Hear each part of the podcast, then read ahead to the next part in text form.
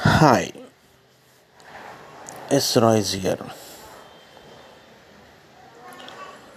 सारे लोगों को मालूम है कि आज बहुत सारे लोग महामारी के दौर पर अटक चुके हैं, मर चुके हैं और अब सह रहे हैं।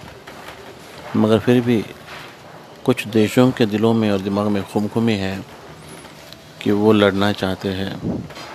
ऐसे हालात में भी लड़ना चाहते हैं, एक दूसरों की जान पर बने हुए।